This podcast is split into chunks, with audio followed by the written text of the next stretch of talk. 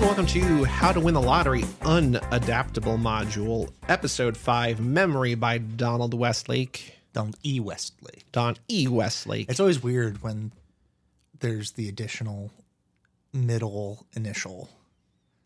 You want to like I, I tend to drop it like it went like I'll say Hunter Thompson instead of Hunter S Thompson. Yeah, like I probably wouldn't say Donald E. Westlake because it, it like the the entire rhythm of the name is destroyed. This is a book that was written, what you say, in the 60s, but only published like in the last 15 years? I think it was written in the '60s, but it was published in 2010. and part of the, I'm going to get it wrong, hard case crime? Hard Case Crime, Hell yeah, I got it right. which I think I think what Hard Case Crime is, I think is I think it was one guy, maybe two guys, Like an editor? and yeah, and like they saw an opportunity for a market, and they started buying up um, out of print like old pulp paperbacks. Like this is the literal like pulp fiction. Yeah, literal, and, and and so like you see on the covers, they have like the paintings that are like Yeah. often have very little to do with the actual plot, but they're usually like sexy women, like using a sheet to cover themselves, Mm-hmm. while there's like a guy in a trench coat hand, holding a gun, Right. or something like that. Like it's to give you this this um, sense of of uh, really like Danger? Suspense? yeah, but it, but it's it's like especially now because it's done in like such a self conscious way. It's it's really to give you a sense of time because those pulp covers Sure. Yeah, can- yeah, are, yeah. Are, are so specific to an era, right? And and you know a lot of these books that Hard Case Crime puts out are like they have modern novels. They have you know new writers publishing books, but they'll still have these covers. Because you said Stephen King's done like three of these or something, right? Like he's done a Yeah, handful he of them. did yeah. uh, the Colorado Kid. He did uh, one called Later, and he did maybe that's it. Maybe I feel like I bought because I feel like these are the kind of books that like, even though like back then it's like it's a nickel or whatever because it's like supposed to be disposable. Well, these are only like six ninety nine. Yeah, they're, they're they- very I- inexpensive. and I think they go on sale even cheaper. So I think I probably picked up like a Stephen King's like mm-hmm. ninety nine cents or it's like a Steve. It's like this is a, a new novel. It's like yeah, because it looks like it's from the sixties or yeah, whatever. and, and you know that you like you. I, it is interesting because I actually don't think that it's true about this book, but like generally, you know what you're getting into when when you get these books. You're going to get like very like stylized dialog Mm-hmm. that is is like really quippy. You're going to get like a guy like a, a a private detective who has like kind of a rough past interacting with a femme fatale type and um you know there there's like an anti-authority sense to them very rarely are the are the heroes of these books cops they're normally people like private detectives are people doing cops jobs outside of the the like jurisdiction of being an actual police officer. Um or they'll be like a fixer for the mob or something like that. And this has like almost none of that. almost none of it. It's it's it's like it's put into the genre i think because it's donald e. Westlake who did Thank you for including the initial. who did uh you know the Parker series and and like a number of different detective novels. Like a lot of times he's like a, a working author which Yeah. we, we still have uh I, I would say like most of the quote unquote working authors that we have exist Is he still alive? no Donald Westlake That's what I thought. is- Okay, is okay. dead um but most of the working authors we have uh write in like the mystery genre um you have your like Heather Grahams, your your Danielle Steel, Can I say every time I see Heather Graham's name, I'm like, I know, yeah. You're, you're like, is it? Heather Graham? Good for her. because she's written a lot of books. No, yeah, she's and so I she's see her doing- name or like Ja- at like, book sales a lot. Yeah, Yeah, Ja- James Patterson is ri- is Yeah. writing this, and you have these guys uh, uh, from the '50s who were writing so much, Right. that they would have four or five names because they were like paid by like the, the word usually, right? So they're just like it's well, like a they're- volume. They're thing. they're writing for like Ellery Queen Mystery Magazine and other things, and it's like they're these are guys that are treating um writing like as a vocation. They're like sitting down eight hours a day writing. They have by the end of three months they have a novel written. They're going to put that novel with their publisher. It's going to come out, and so you have guys like I don't know I don't know how many novels Donald Westlake has, but if you look at like Mickey Spillane or or like guys like that, like these are guys that were writing for 40 years and have like 250 novels. crazy.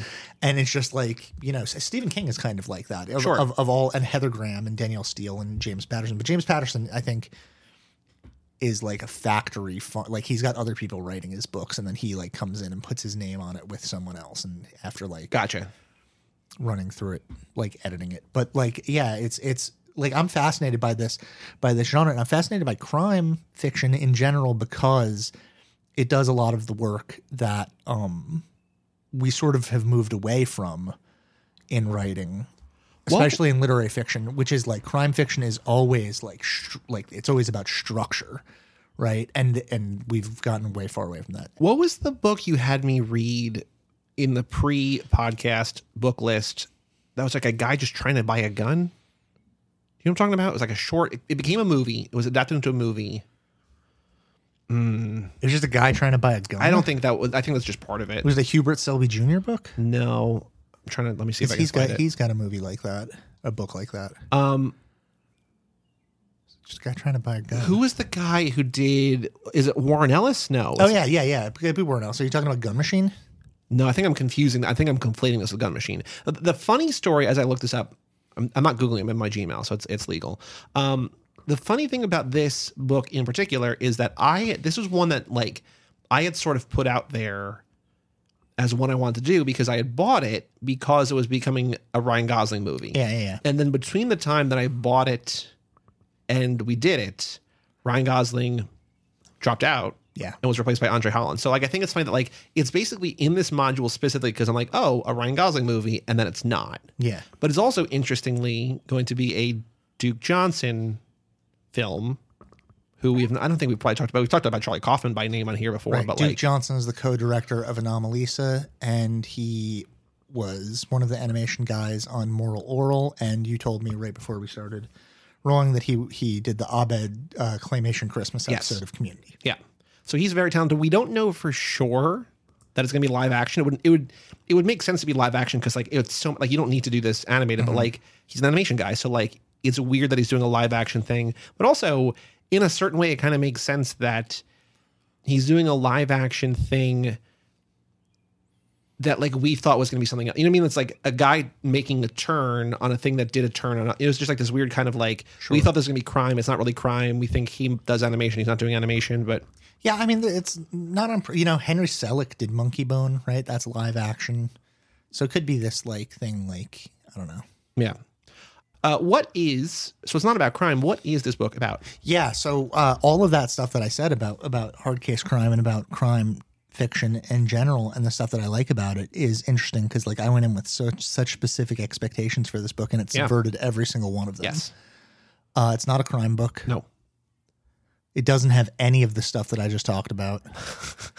it is uh, structured incredibly loosely. It does have genre trappings though. So like it's It it's, does, it's yeah. crime adjacent. Yeah. It's just that like you're like we talked about on the way to get food just now. It's like you keep waiting for it to be crime and it's, it never actually gets there. Yeah, it, it feints at it, which is like this book did not get published initially. It didn't get published until 2010. And I think the reason probably why it didn't get published is because like anyone picking up a book that has Donald Westlake's name on it or where Donald Westlake is trying to get his books published is probably looking for that genre element that this book doesn't necessarily deliver on. It, Yeah. it, it hints at, but then it doesn't it doesn't deliver on it. But the story is uh, a guy named Paul Cole is a uh, not Paula Cole, if you if you know who that is. Um, I think she does the Dawson's Creek theme song. Oh, okay. Sweet. Um, Weird that she didn't also star in this book. yeah. Um, he uh, uh, he's a traveling actor. He's he's an actor with a troupe doing a, a like traveling production of a, of a of a play, and he is involved with someone's wife, and the the husband um finds him and, and hits him in the head, and that causes him significant memory damage. And the book is essentially him dealing with rec- trying to recover from that initial injury. The entire book is just him looking to looking to like gain some part of his old life back, or if Yep. not, gain some like concrete version of himself that he that he can like use to anchor himself to reality. Yes. Because it's like the first like two or three pages, maybe, right? It's just it's the not a flashback, but like it's the it's the foundation, the groundwork, and then the rest of it is just like I don't know who I am or where I'm from or where I'm going or w- anything about anything. Uh, and you get like all of these like sort of mysterious tra- stranger tropes in there. Like he is uh, like he's a military guy, yeah. and he it like you you get like this military guy who um is an actor uh gets stranded in this in this town um because obviously he can't continue with the acting troupe they leave him behind at a hospital He recovers, but once he recovers, he doesn't have enough money to get out of the town, so he has to take a job in that town so that he can get enough money to go back to New York, which is where Mm-hmm. he knows his home is. But he only knows that that's where his home is because it's located on his license. Right. The book was The Friends of Eddie Coyle. Oh yeah. Okay. Yeah. So he's a gun dealer. Yes, Right. that's what. Okay. Yeah, yeah. That's a that's a fantastic book. Yeah, I love that book. Yeah. I just didn't remember the name of it or what it was about, but I Uh-huh. Love it. Yeah. Anyway, Well, it's sort of low level scumbag Massachusetts crime. yeah.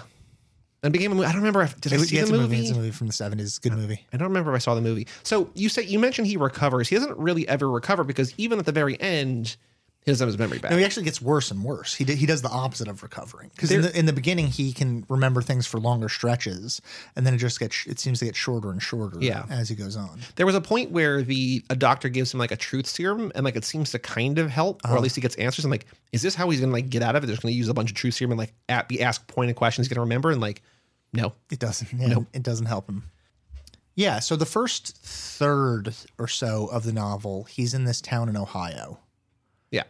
Um, which he only got to because he spent all of his money going as far east as he could go because he's trying for to get seven dollars or whatever. Yeah, And then when he's in this town, he gets a place to stay, he gets a job working at the tannery, and he starts dating this girl named Edna. Um, and I was expecting when I picked up this book, I was expecting this sort of postmodern take on reality, um, the ways in which like our memories are the things that construct us rather than like our actual day to day. Like Yeah. we're only who we are because of who our past has made us, which I guess is is part of it. But like what I wasn't expecting and and what was like my primary focus for a large portion of this novel was like this Marxist read on like you will never get out of debt, buddy. like there is no there's and that's like the most stressful thing to me because it's like every time he gets a little bit ahead, it's like oh no, but there's that that's that was that loan had credit. Like you have to yeah. Well, there. So there's a point. So okay. So one of the things it's gonna. I'm gonna say something completely different, but I'm gonna bring it back to where mm-hmm. you just were. Something that's very jarring and unsettling to me in this novel is there's time jumps between chapters. yeah and like you flash ahead and you're like because like he meets edna and then like the next chapter's like well we've been dating for two weeks. It's like okay that's fine. But there's one time jump where it's just like i've been here for months now and i have $17 saved up. It's just like someone's stealing from you man. Like what is going on? And we never find out. Well, I mean, it's it's because like he's he thinks immediately he's like, I need thirty dollars to get out of here. Immediately, he goes into debt because he has to pay for the hotel that he's staying at with the little amount of money that he has, and then and he, he gets to, a job but he won't get paid for a week he won't get paid for a week, which we've all been there. We've all been in that circumstance where you start your job and you're just like, wait, I don't get paid until when? yeah And so that happens to him. And so he has to borrow money. And so that borrowed money comes with interest. So he has to pay this guy back uh, $4 for every three that he borrows. And that takes a long time for him to pay off. Mhm. And so he's in this town for way longer than than you would expect him to be. because he's like i'll be here for a week two weeks tops Right, because he calculates it by the hour. He's like, I make this much by the hour, and then when he gets his paycheck, he's like, okay, but then I'm also part of a union, so they're taking three bucks out of my Right. thing. Uh, withholding and all this different stuff yeah taxes. There's this. There's that. Um, and and all of this stuff that Mm-hmm. he and and it's like you realize how not only disorienting reality is, Mm-hmm. um, but like how it, how impossible it would be to confront a new reality where you you didn't know that there were all these tricks. Right. And like you don't know if the people around you so there's a very obvious parallel between this and Memento because both Sure, have the, yeah, yeah, the yeah. protagonist leaving themselves notes that they don't understand. They're trying to feed context. They both have memory issues and whatever. And the way that Memento is told, you think certain characters are evil, and turns out other characters are evil. And this, you never even get the satisfaction of knowing how it resolves. Like you don't know if any of these people are like they might all be trying to screw him over. None of them might be. The evil never fully fleshes itself Right. out. Like like Artie Bellman is a bad guy, but he's a bad guy insofar as like anyone who Just like a loan shark kind yeah, of guy, any, right? any kind of loan shark that's exploiting po- the poorest people for for whatever. But also, he seems plus- kind of fair. I mean, he's not there, but when he eventually pays off with Anne Bellman, Mm-hmm. his sister, like the IOU is is torn up and he gets a watch back. So like they have like a system that like yeah. so who knows? And then the cops are sinister, but Yeah. they're but they're sinister to the point where you're just like, oh, okay, but like, when he kicks him out of town and like like he he the cop in in the initial town is like get you got to get out of town. I'm going to Yeah. take you to the bus station. You got to go. And he buys a ticket and he comes back and the cop's like, "Where are you going?" And he's like, "I'm not going to tell you where I'm going." And the cop's like, "What am I going to do?" And he's like, "All right, fine. I'm going to this town called Jeffords." And you're 100% with him because it's like we we are cynical about police Mm-hmm. And and like you think like that's going to come back and, and get him somehow. It doesn't. Like, none, then, like- none of the dramatic traps that are set up pay off at all. And then like weird at the end, like he, you know, because jumping ahead, spoiling the end, he tries to find his way back to Edna and can't because he goes back to the original town and doesn't know where to go from there, and no one really has any word. but he goes to the police station. Goes, and that and that cop is actually helpful. And it's just oh, like was it the same cop no, I don't, I don't think it's so. not, it's not the same cop no, because he But- goes to the second town. But like you expect, you would expect it to be the same cop going like, "Oh, you're like you expect that con- Right. that tension of that confrontation is built, Yeah. because it's been set the the the trap has been set in the very first yeah, act. because he goes back to like Deerville, the original town, and can't find anything. Goes back to the bus depot, and the woman's like, "I remember you because you're the only person I've ever seen who got run out of town." She's like, "I have no idea where you went, but you went." He's like, "I knew I went somewhere towards New York," and he like starts going, and then in that second town where he's never been before, he talks to a cop there. So it's a brand new cop, brand new police, and the guy's just like, "Here, let me try to help you out." Yeah, And then he's just like, well, I guess this is where I live now. And like, I feel so. We were talking about adapting this because that's the, the the the context with which we are covering it for this module. But eh, and we could talk about the adaptation and like it's specific things that'll change. But I think what frustrates me a little bit about the book, and I think it's it's kind of cool, but it's it's also kind of frustrating, is that like they tease so many. He teases so many different things that like it could be about this, it could be about this, it could be about this, and kind of it's about nothing other than maybe sort of the grass is always greener. Like he's never mm-hmm. actually happy. it's got some. It's got something to do with identity being built on uh, something that's not innate, but on on like the the construct of of lived experience. Because you have things where he's like, "Oh, I don't like this music at all." Yeah. Like he has his his like when he gets back to his own house, he's got his record collection, and he's Well, like, there's a really good quote. He's like, I actually don't like any of this music that I that I own. even before I knew how this shook out, the scene in the book for me, and even more so when I know how it ends, is the conversation between him and Matt Malloy, the Mr. Malloy, Yeah, where he's just like, "Look, I could have married any number of girls. My life's the same. Like I could have gone away, come back. It doesn't matter. Like you just you just make do. Like it just you're you basically it's like predestination. Everything is set. You're gonna be like it's so realistic and frustrating and depressing that I just like the guy's like I'm happy, but like I would have been happy in any situation. You know, it just it doesn't yeah, matter. You Like can't you can't torture yourself over over you know what could have been because all you have is what is. and there's no way that at the end Paul remembers that conversation. Right. But but It reflects anyway. Yeah, Yeah. it's that, that that's what like he has accurately rendered reality. if he was going to learn about himself, it included this music. He would have the record player going all the time till he found out why he had once liked this music. And it's just like, this is part of who I am. But he has like all these books. He's like, I can't read. Like, I, don't, I can't, like, everything about his past self, he just can't connect to. Like, there's nothing that's like, you're like, oh, something is going to be the clue. Like, that's going to be his way back in. And like, none of it is. Yeah. Crazy. Yeah, it's interesting. Um, something that was like I found accurate and and felt like very very sad to me was um, like that people are willing to help him, Mm-hmm. but to a point at which point they get frustrated with them Yeah. and, and they're just like ah enough. Like his friend Nick never comes back. Yeah. Right? You expect him to come back.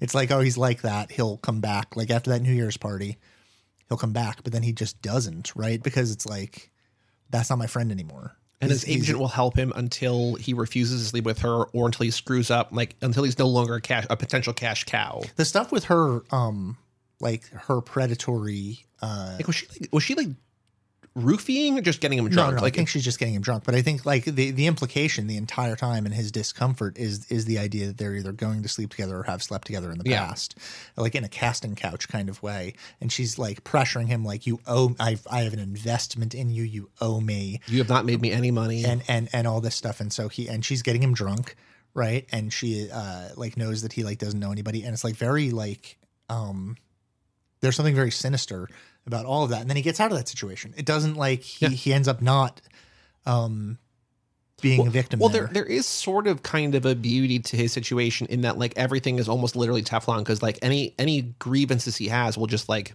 fall away. Right. Like long term, he's not going to remember the guy that yells at him at, when he fucks up with acting. Yeah. He's, you know, not going to remember that his acting teacher is like a very, very sad person who has all his hopes and dreams pinned on on him to succeed. Yeah. Um, so all the things that hurt him, he's not going to remember, and then eventually he just ends up at this new town and he's going to rebuild his life. Though maybe we could get, I don't know if we get the sense that Edna is going to persist in his head, or It if seems like he can't forget Edna. He can't shake Edna. Yeah. That even when he goes back, he finally gets back to New York at the end and is like where he's been building. Like there is a payoff there that he does get back to New York. Like I, I think there's a version of this where he just never gets back to New York or something. Mm-hmm. But he gets back there, like you were saying, pretty early, like after like a third of the novel, and he can't like find anything to hook onto, hook into, but can't shake Edna or whoever Black Jack Flynn is or whatever this Charter Street address is or like whatever these things are. And I, uh, maybe it's and there's the weird kind of disconnect where he's like the one time in my life that doesn't matter. But like to this memory to this guy is the only thing he actually has. The only thing he, the only thing he remembers. Edna is, I think, the only positive thing that he's experienced in the entire time since his injury. yeah. Right, and the so- only one who doesn't like begrudge him of anything or like talk down to him in any way or just like Mhm. accepts him for who he is because it seems like she's not damaged goods but she seems like she's you know maybe a little bit more not as like trendy or i don't know how to describe you Well, know there- what I mean, there is a sense that it's like she's like a small town girl. It's Yeah. like Ohio versus New York City, and he's But like, Like- even within Ohio, she seems kind of like sheltered. right, but he's been simplified Yeah. by by this, so he, he's like more satisfied in the in Ohio than he is in New York, where it's like there is um like constant external uh, stimuli that's Mhm. like no good for him because he can't hold on to it anyway. So it's just like a bunch of like Charlie Brown adult voices in in, in all directions at Yeah. all times, and Yeah. he can't like he can't grasp anything. Um, But like even within the context of like the town of Jeffords, like she's like she's described as being not super attractive, not super smart, not super this, just kind of like Yeah. a girl. It's just like, Mhm. oh. And that's like that's Yeah, but she's nice, and She's she's, nice. and he gets along with her, and and he doesn't really get along with other people, uh, or not that he doesn't get along with them, but he doesn't connect with other people. yeah. Um, And who who's gonna portray this mousy, unlovable woman? Uh only the most beautiful actress to live, Gemma Chan.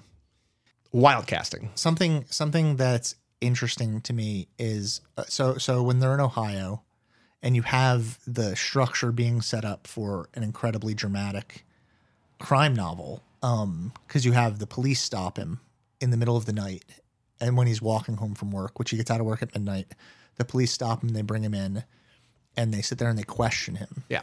and they they're asking him all these questions. He doesn't know the answer to them, and then they bring him this uh, little steel panel, like a square a square piece of steel that's like uh, stainless steel. It's completely, Mm-hmm. and they're like they give it to him. They're like, "Do you recognize this?" And he looks at it and he's like, "I I don't. I can't." I have no idea what this is. I also, as you know, have no memory. Yeah, and they and they take no, they don't know that. The Oh, right, the right, right, The right. police don't know right, that. right, right, right, right. So he takes he takes the thing back and and the the police take it back and they're like, "Okay, you can go." And they let him out. And then a couple times he gets startled by like a black car in the street that he Mhm. thinks is the police that are going to pick him up again, but he's haunted over and over again by this this image of this um of this steel um panel, just this this like like he dreams about it. He sees it in things. He has these massive nightmares about it. And so you think, or I think, when we're reading this, it's like, okay, this is going to pay off in some way because it's going to pay off as, as like the, he he did something and for he did something horrific and forgot about it. Like this steel thing was like a murder weapon he used to bludgeon someone to death, or, and it's going to come back to Yeah. him. And you know, this is like inhabiting his dreams in a really like Freudian way, right? It's it, it's some sort of source of trauma or some source of something that's going to validate him and and it's going to unlock the key to everything. Eventually, he comes back to the to the town. He goes up to a, a police officer and he asks the police officer about it, a different police officer, and the, and the Well, it's a different town, but yeah. it's a different town. And the Yeah. cop's just like, I had no idea. I have no idea. Oh, wait. What it could be, what we do sometimes is if we don't have anything to hold anybody on, we'll give them something like a glass, or it sounds like what you may be talking about, where you can just have someone's fingerprints and Yeah. you can easily lift them. So this thing that is he thinks is the key to his identity, other people are also thinking of it as the key to his identity. True. Right? And it's like it, it's not actually the symbol itself is meaningless, right? The sign it's not it's not signify like it, it is only what it signifies. It doesn't exist as a thing on its own.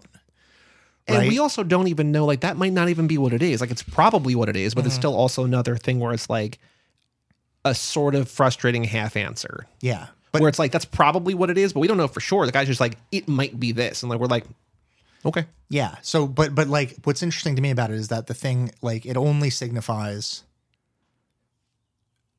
interpretively, right? The, Mm-hmm, the thing, the thing that it is itself is actually meaningless beyond like this search for Right. identity, which he thought it was the key to, but it turns out it's actually like a door block. Nah, I don't know. I don't know what I'm talking about. That, that was almost a really nice metaphor. And you, you backed out of it. You pivoted the right at the last second. But yeah, it, I think that is, not, or just because like you, you would think that if it was anything of real significance, I mean, he assumes it's of real significance because they're so serious about it. But like, if it was something like it was like a murder weapon, they probably just wouldn't let him go. Like, if they have the thing there, be like, all right, they're gonna hold you overnight or whatever. But he's just like, okay. Yeah. So like, if you think about it analytically in that regard or whatever, it's like maybe it's not that big of a deal. I don't know. No, but I think because we're we're reading it in the, Sure. through No, the context sure. of hard case crime, Yes. and and there is this like atmospheric element, noirish element to it, and we- we look at it and we go like, okay, like we know how these stories go. There's going to be something like this here, but then it, it pivots and and, Right. and shows you like. It's actually the opposite of the thing that you think it is. It only creates like everything in this book. It only creates more mystery. It doesn't move you away from the mystery at all. was this so i know it's been well documented on this podcast that you like a non-ending you like a Yeah. an ambiguous ending you don't really necessarily want closure Uh-huh. Was basically an entire novel of that feeling satisfying or frustrating or both No, I I liked it a lot. Um, I yeah, I don't know because it's like I like I said, I expect sort of different things from genre books. Um, like from from a crime novel, I expect like the thing that I like about it is like clockwork plot, and, Yeah. and I like all the pieces fitting together so that you can like so that there's like a very satisfying click into place. do you think i don't know how I exactly want to ask this question but if it, did you do you think you would have liked this novel more less or about the same if it wasn't part of a series that brought with it specific ideas if you had just been recommended hey this is a pretty good book Yeah, no, I don't. I, I think the same because Okay. well, well, like an interesting thing is that like, yeah, because it's it it exists as part of a genre series. Like then you think of it in terms of how it's subverting those ideas mm-hmm, rather than how mm-hmm. it's like falling into those ideas and things like that. And once the subversions start, it gets very hard to predict what's going on. Like if this was a literary, no- if I if I just bought this and I was like, because it was like nominated for the Man Booker Prize Right, or yeah, something yeah. like that, I would be like, okay, this is going to be a sort of meandering novel that does like none of that stuff is going. uh, Like I would know what to expect Okay. from it. So like maybe it's good that it exists in this place where it's like you then don't know what to what what's coming. Yeah, I think it's probably better. let's talk about the adaptation because I think that there's something in the adaptation that we've talked about a little bit via text that we've not talked about in the episode that is going to radically change Or not. or not. But we talked about before Ryan Gosling attached drops out at some point, replaced by Andre Holland. Edna played by Gemma Chan. This book being set in the 1950s Ohio feels like it's filled with white people. Like race is so not an issue in here at all that I don't think anybody's ever like Doesn't somebody's come up. Somebody's mentioned as like having a, a I think Edna might have like a or maybe Rita in here someone has like a milky white complexion, but like that's like the closest we get to race Yeah. To cast a black man as like an outsider in a Midwest town. Come just coming into this town, living in a house with this family that like like moving in with them it feels like that's it. It like w- interacting with the police in a way that like ultimately we uh like feels sinister at the time because of his perspective but ultimately we realize isn't all that sinister it's just like them like you know being inquisitive as to who as to who he is like largely his wandering around and I think Meg said this. Meg said this to me in, in in a text message, which I was talking with her about it at the exact time that you texted me with this exact same Okay. information, and she she said something along the lines of like, Like his wandering around town like this is largely a function of his white privilege. Yeah. Like that he's not getting like run out of town or put in prison. If this were a book like in 19, 1950s, uh, a black man just shows up at this small town in Ohio and is wandering around um, with no. I mean, he has identification with him, but he's like very cagey about past details of his life. He all, all these things. The cops are confronting him on the street at three in the morning. Like this novel would be mostly about him getting his ass kicked and him getting thrown in prison. It feels like him being black is what the story becomes about. Like it's still about In the memory. adaptation. Yes. Yeah, yeah, yeah. It, it becomes a, a, a movie about race. About a black man in 1950s rural Ohio Yeah. Who has amnesia, or as the doctor says, what happened to you is concussion. Yeah. Not you have a concussion. What what happened is concussion. Did they not know about concussions back then? I don't know. Maybe they didn't. I highlight this because You've become concussed. I don't know if anything is going to help. What has happened to you is something called concussion.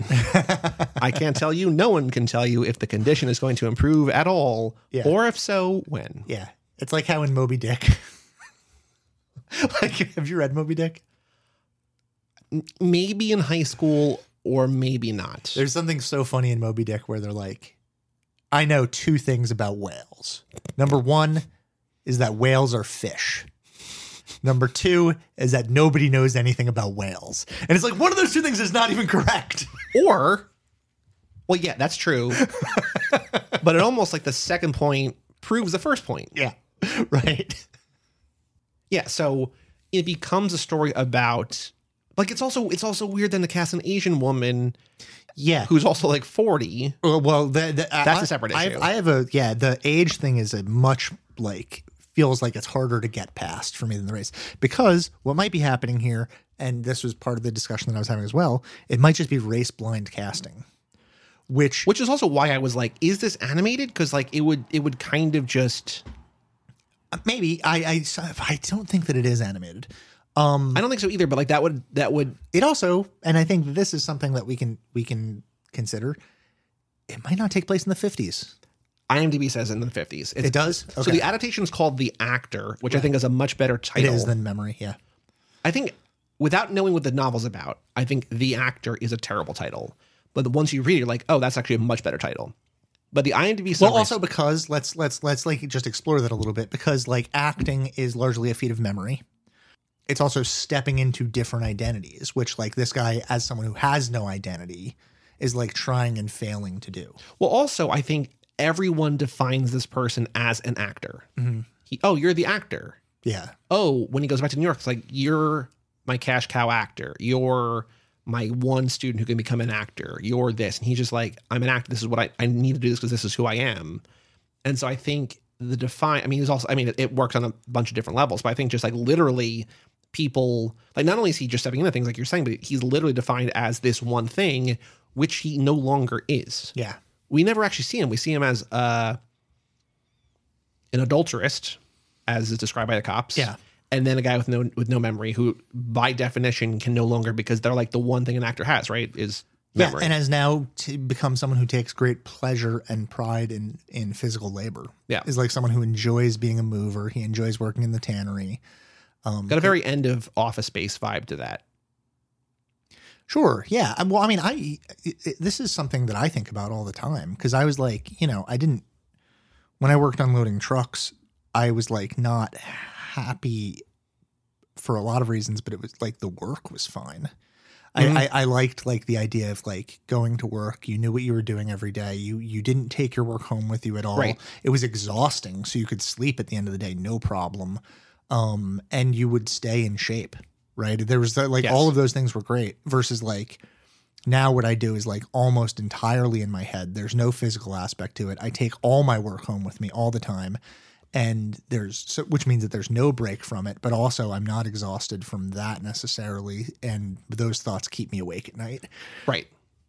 Like I think one of the like I love my car I I would say that I love my current job. I love the situation that I'm in, working my boss, get along well, all that different stuff.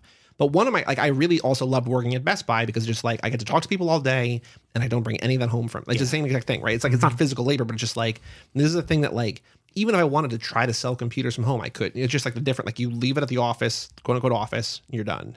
And I think here it's just like I think he likes it because it fills the time, Yeah. but also because you don't need to remember it, right? Like you just you just go do the thing. People can tell you. You just it's a very yeah, there's something manual, repetitive task about it. something that hit me about about this this book was like when he does have his apartment in New York, he does a lot of cleaning. And like that's his routine. Yeah. And he's very grateful whenever something comes up to get him out of the house because it's like if you don't have a past and you don't have the the bounty of life experience to think of and to interpret Yeah.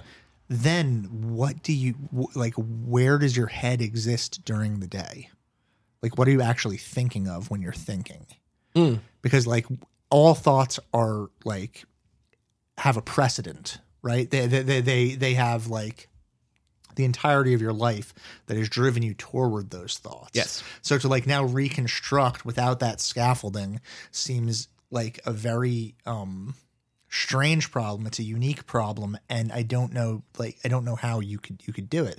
I remember watching like a special or something on a guy that had amnesia once on TV, and he was talking about like uh I don't know if his memory eventually came back, but there was stuff in there about like people like would show him like um record or something and it would be like oh he heard the beatles for the first time when he was 40 something and it's like it was remarkable Mm. because he he like enjoyed it so much he just like was hit with this sense of joy and it's like i don't remember the first time that i heard basically anything A thing that I hear a lot, like I have friends who say this about video games, and I know that people have said this about like movies and TV shows or whatever. Like, oh man, what I wouldn't give to be able to experience that for the first time. But like, there's a certain thing where there's like there's the element of discovery. You're like, oh, this thing rules. Like nobody uh-huh. knows about it yet. But then there's also like this thing like like yeah, I'm I'm experiencing like like I'm watching Mad Men for what I'm not currently, but like when I watch Mad Men, it'll be for the first time in its entirety. But it's also like there's been all this stuff that's built up about it, so it's not really for the first time because I know like cultural references. Like you can't really go in fully blind or what. Again, that's it's such a you know remarkable. yeah the only time you can discover is there's very little opportunity for real discovery like Yeah. untainted discovery Yeah. in this world and maybe getting your brains knocked out is one way to like establish that you know there's that short chuck palahniuk short story where they um the kids uh defibrillate their brains I don't know if I know that one. Okay, um and i think it's called zombie or something like that Okay. and and they do it because it's like the only way to clear the air in their head right they give their brains an electric shock and then they're like in bliss for a short period of time because they don't have the weight they don't experience thought they don't experience the weight of the world because they've had their their those thoughts shocked out of their brains. Um i think that's how it goes. I don't i don't remember that well. But it, and it's like i think that there's some there's some joy to be had in the idea of like discarding an entire past. Like you- you, have the character is her name judy yes, the character who's Judy like Fitzgibbons. who's like i would like to Because I was thinking Judy Poovey. like right she she's a character that's like i would like to like there w- what i wouldn't give to forget some of the things that i've like She's the one who starts the shit at the party, right? That's what you're talking about. she- yeah, she's like would you remember me if i threw this drink in your face and he's, like, "Yeah, he's- please don't." he's like don't do that and then she does and he ends up in Well, I think that's also like that's a great scene by the way that's, it is a great scene. What he tries to do at the end is, I think, what like a lot of people do, but I think you can never actually successfully do is like, I'm going to move to a new city where no one knows me. I'm going to start a new life. I'm going to be a new person. Mm-hmm. But like, you're still the same person. You're just in a different situation. yeah And he sort of does that here, but he's still the same person, even if that person is like someone without memory. Like he's kind of like a blank slate, but he's not like he's he's he's kind of starting over, but not entirely. Like I don't think you can ever really do that. Like he can kind of do that here. It's a weird kind of thing. It's like because the, the dream, whether it's like you know just the the wipe your memories, going to be able to experience things for the first time, or just like a total fresh start. I think is always going to be impossible, and like he can kind of do it, but even he, who is a blank slate, can't really do it. yeah it's it's a it's like a fascinating thought experiment But the IMDb summary when New York actor Paul Cole is beaten and left for dead in 1950s Ohio, he loses his memory and finds himself stranded in a mysterious small town where he struggles to get back home and reclaim what he's lost. So Yeah, it's still accurate. it's still 1950s Ohio. That was the point, right? Yeah. It's not like yeah so then you end up i think with either ra- race blind casting or a movie that ends up being at least partially about race. Yeah, which is not again not mentioned at all in Yeah. this. Did you think the ending was sad? Yeah, I guess so. Right? Yeah, because you're part of again, like not to beat a dead horse about like the building of expectations and then subverting them, but like one of the things that you expect is sort of like a tearful reunion with Edna. Yeah. But the second that Although I thought when he goes back, she'd be like, "No, you left." Like I, I thought they were going to get back together, but that she would not take him back. the second that his agent tells him Deerville, because she doesn't know what the town he ends up in, she doesn't know that he took a, took Right, a right, bus. right, right, right. Like the second that she says said that, I was like, oh, okay, I know, I kind of know what's going to happen here. I know he's Right. not he's not going to be able to find that town. Like I didn't think there was going to be a happy ending here. Unless that cop tells him that it- he went to Jeffords, which you you know because like the cop knows that he went to Jeffords, Right. So but he doesn't. He never talks to a cop in that in Deerford. he doesn't he doesn't end up talking to the same guy. You, you think that he's going to. It's another expectation subverted, right? You think that he's because you keep thinking that these connections are going to get made, but the connections Right. are never made, which is uh, thematically linked to him never making any connections, like Right. in in his head. Yes. Because I think even if he gets back to Jeffords and Edna turns him down, he'll still be happy at the tannery with the Malloys. Like he's got other things going on, even if he doesn't really remember them, right? But like to start over all together, it's just like a different. It's like a. I think what was saddest to me was that it was like an unexpected sad ending. It was just like, oh Yeah, this is his life. He's gonna yeah, he's just like I'll just start here now, I guess. might be haunted for the for the rest of time. Even though he seems kind of happy, yeah. if only because he's not in New York anymore. hmm but I don't know. So the only thing we know about the casting, we have Duke Johnson. We have some guy that what was the, what was the guy's name who we were trying I was trying to Google before Sid, Stephen Cooney.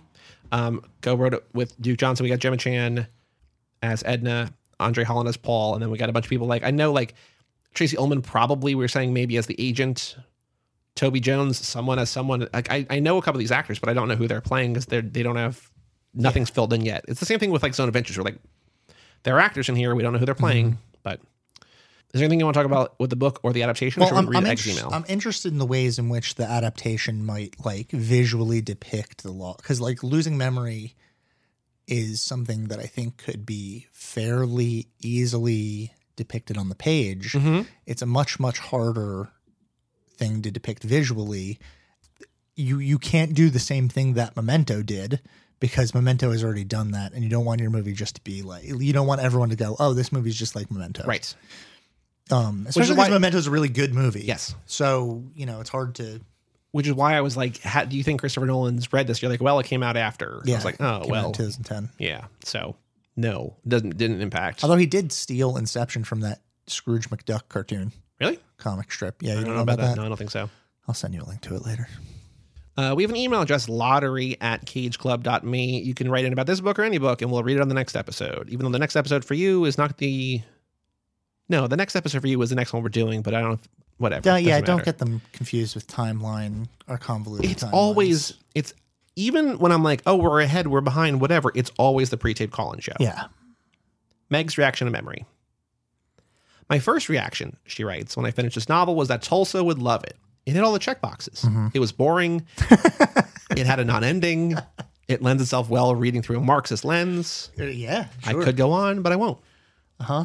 I'm surprised I liked it as much as I did, but the ending was a, like a punch to the gut. I liked the mundanity of it, but God, I will be haunted by the metal plate.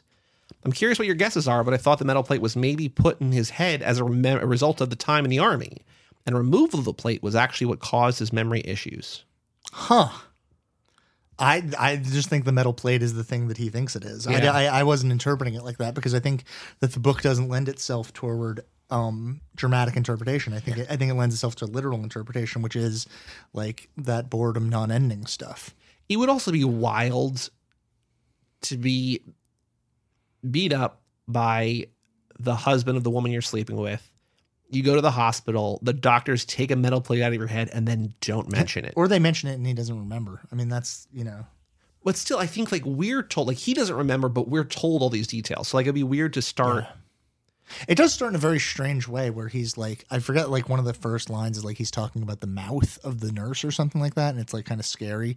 And you think that it's going to continue in this like sort of not psychedelic, but like, um, this space where his his like uh, ability to interpret reality is like an assault on him. Yeah. Um, and and then it moves very quickly away from that. Strange. Yeah. Again, another like not false start or not like unfulfilled thing. It's just like a different thing that isn't paid off. Whatever. But yeah, I think the metal plate is just the metal plate that they used to get his fingerprints off of to make sure that they had a record of him in the town. Egg says the very beginning of the novel, when you go abruptly from reading about the chair being pointed at you to waking up in the hospital, was genius. I had to start the book over because it was so disorienting, but it was a very satisfying transition for what it is. When Cole, C O L E, and then she puts in parentheses K O H L question mark, I listened to the audiobook, so I don't know. Even though I think even if you're listening, when he spells the last name, He gives he gives Cole K O H L as a fake, And he gives the wrong as, address. as a fake spelling of the last name. because he's like, So, I don't yeah. want you following me. But I could see how listening to that instead of yeah could be confusing. Yes. Went to the wrong town at the end. For a second, I thought he was going to end up in a terrible accident and was going to end with the same lines as the beginning, even though if it did happen, it wouldn't have made any sense. No, I was thinking that too. I was thinking that there could be any moment here where uh, we end up in a in a sort of because you know how like um Inside Llewyn Davis kind of does that. Like the movie ends with him collecting the cat. Like he ends up staying at the house Yeah. with the cat, and so the movie is a loop. Yes. Yeah, like I thought. I thought it could end up being that that sort. Of, and I, I and again, it wouldn't surprise me if the movie did something like that, especially because like Duke Johnson is is Charlie Kaufman adjacent, and Charlie Kaufman is going to fuck with structure in exactly that way. So uh, yeah, it wouldn't surprise me. Because one thing that I am worried about with the movie is the depiction of of of memory and I don't know. I think you have to find some structural or visual way to show that. And would probably end up being something close to what Charlie Kaufman and Michel Gondry did in Eternal Sunshine, or how some of this stuff comes across in I'm thinking of ending things. I, I think it's hard to it's it's hard to use memory as a visual component of a, of a thing. Right. And so like I'm I'm interested in seeing how that is displayed. Because I was thinking it also like tonally kind of feels like how that movie could feel too, where it's like disorienting and jarring and mm-hmm. isolating. Because like one of the things I don't think I mentioned this particular descriptor. I was like, I was thinking it almost feels like less like a man with memory loss as opposed to like an alien trying to like integrate into society, kind of, where it's just like he's trying to figure out the rules of things and you're not sure if oh, that was another thing because it was both like I'm thinking of ending things, but also a little bit like under the skin, where it's like you're you're you're passing as one thing, but inside you're something completely different, and it feels like I don't know whether or not I can believe this what this person is saying, mm-hmm. but I have to take them at their word because I have literally no other option. Yeah. So. I think I'm thinking of ending things and also under the skin, but I was also thinking about under the skin because of Jonathan Glazer and we did mm-hmm. Zone of Interest, whatever. Then I was just like, is it weird that I keep, or is it lazy It's that I keep yeah. that I keep referring to the same? No, but we have movie? the same. I mean, we. I, I think it's like. I I am the same way. We have the same like sort of things that we idealize, and so when we think of these, we think of like the ideal versions in our head, Yeah. and that would match up with the idealized text. And I also think that I'm thinking about the things. The movie is a really good example of how to take a book and make a better movie out of it. Yeah, take and and and like um push the themes beyond like Yeah. the, th- the way that they were explored in the Yes. book, which is what I would want from this because, like Meg says, I think this book is boring and has a non-ending. And that I don't think it's boring. I think it's like I wasn't I was never bored reading it. Like there have been other books that like Yeah. I think have been better that I was was more bored by. I Uh-huh. think this is very to use your word that you said leading up to it like maybe not this episode but like propulsive. Like it it it moves. Yeah, you think is it like it's got a real engine behind it? I I think so because like I think we haven't done very many mystery books Right. for this. Like we've done we've done like like Eileen is a mystery, but like it's not like a like this is like a mystery book. Like this is like Mm-hmm. a mystery like who done it kind of, right? And we never get there, but like for most of it you're like we're going to get an answer. Like I want to I want to keep like I want to tear through to get to the ending and just like oh there is no ending. Yeah, it's just sad.